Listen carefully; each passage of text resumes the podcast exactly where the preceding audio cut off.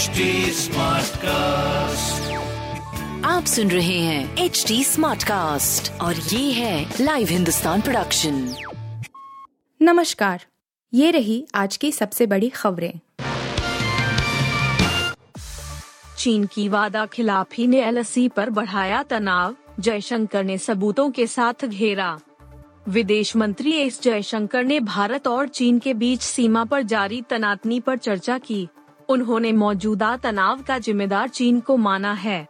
विदेश मंत्री ने कहा कि चीन ने सीमा मुद्दों पर भारत के साथ हुए समझौतों का पालन नहीं किया और उसने वास्तविक नियंत्रण रेखा पर एक तरफा बदलाव की कोशिश की तथा इसी वजह से दोनों पड़ोसियों के बीच तनावपूर्ण स्थिति है। ऑस्ट्रिया के राष्ट्रीय प्रसारक ओ आर एफ़ को सोमवार को दिए साक्षात्कार में जयशंकर ने कहा कि भारत और चीन के बीच सीमावर्ती क्षेत्रों में बड़े पैमाने पर सुरक्षा बल नहीं रखने को लेकर समझौते हुए हैं। उन्होंने एक सवाल के जवाब में कहा कि हालाँकि चीन ने उन समझौतों का पालन नहीं किया, और यही वजह है कि हमारे बीच वर्तमान में तनावपूर्ण स्थिति है। कश्मीर में मिली चुनौती तो बौखलाए आतंकी। जम्मू को बना रहे नया ठिकाना। आतंकी खुद को कश्मीर घाटी में मज़बूत बनाए रखने के साथ जम्मू में नया ठिकाना बना रहे हैं। घाटी में सुरक्षा बलों से मिल रही चुनौती के बाद बौखलाए दहशतगर्दों ने यह नई साजिश रची है। इसके तहत जम्मू में लक्षित हमले बढ़ाने की फिराक में हैं। सभी एजेंसियाँ मिलकर इस आतंकी साजिश से निपटने की रणनीति बना रही है। एक अधिकारी ने कहा कि पिछले दिनों गृह मंत्रालय में सुरक्षा को लेकर हुई उच्च स्तरीय बैठक में भी आतंकियों द्वारा जम्मू को नया निशाना बनाए जाने की साजिश पर सुरक्षा रणनीति को लेकर चर्चा हुई। अधिकारियों के अनुसार, आतंकियों ने जम्मू कश्मीर में आतंक फैलाने के लिए रणनीति बदली है। उन्होंने अपेक्षाकृत सुरक्षित माने जाने वाले जम्मू में लक्षित हमले को अंजाम देकर दहशत फैलाने का प्रयास किया है। नकदी संकट से बेहाल पाकिस्तान, मॉल, मैरिज हॉल जल्द बंद और कई फरमान। नकदी संकट और विदेशी मुद्रा भंडार की कमी से जूझ रहे पाकिस्तान ने मंगलवार को ऊर्जा संरक्षण योजना के तहत विभिन्न उपायों की घोषणा की है।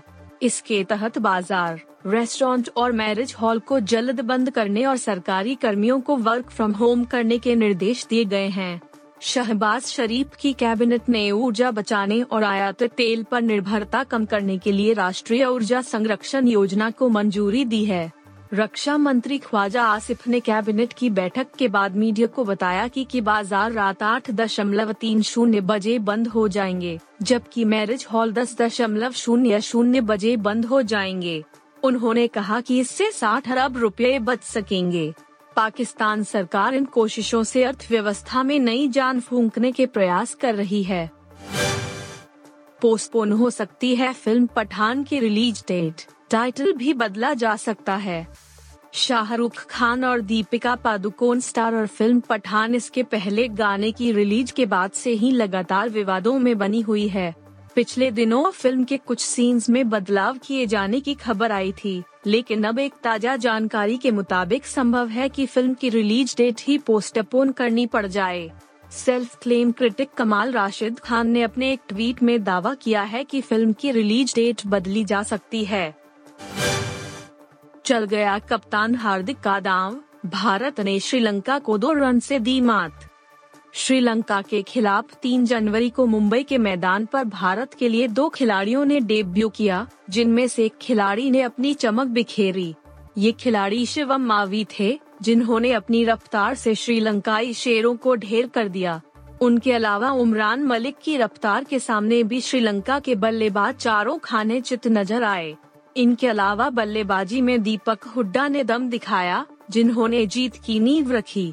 भारत ने इस मैच में श्रीलंका को दो रन से हरा दिया और सीरीज़ में वन ज़ीरो की बढ़त हासिल कर ली, जिसमें मुंबई के छोटे मैदान पर भारत ने एक सौ बासठ रन ही बनाए थे। लेकिन गेंदबाजों ने अच्छा प्रदर्शन गीली गेंद से किया और भारत को जीत मिली।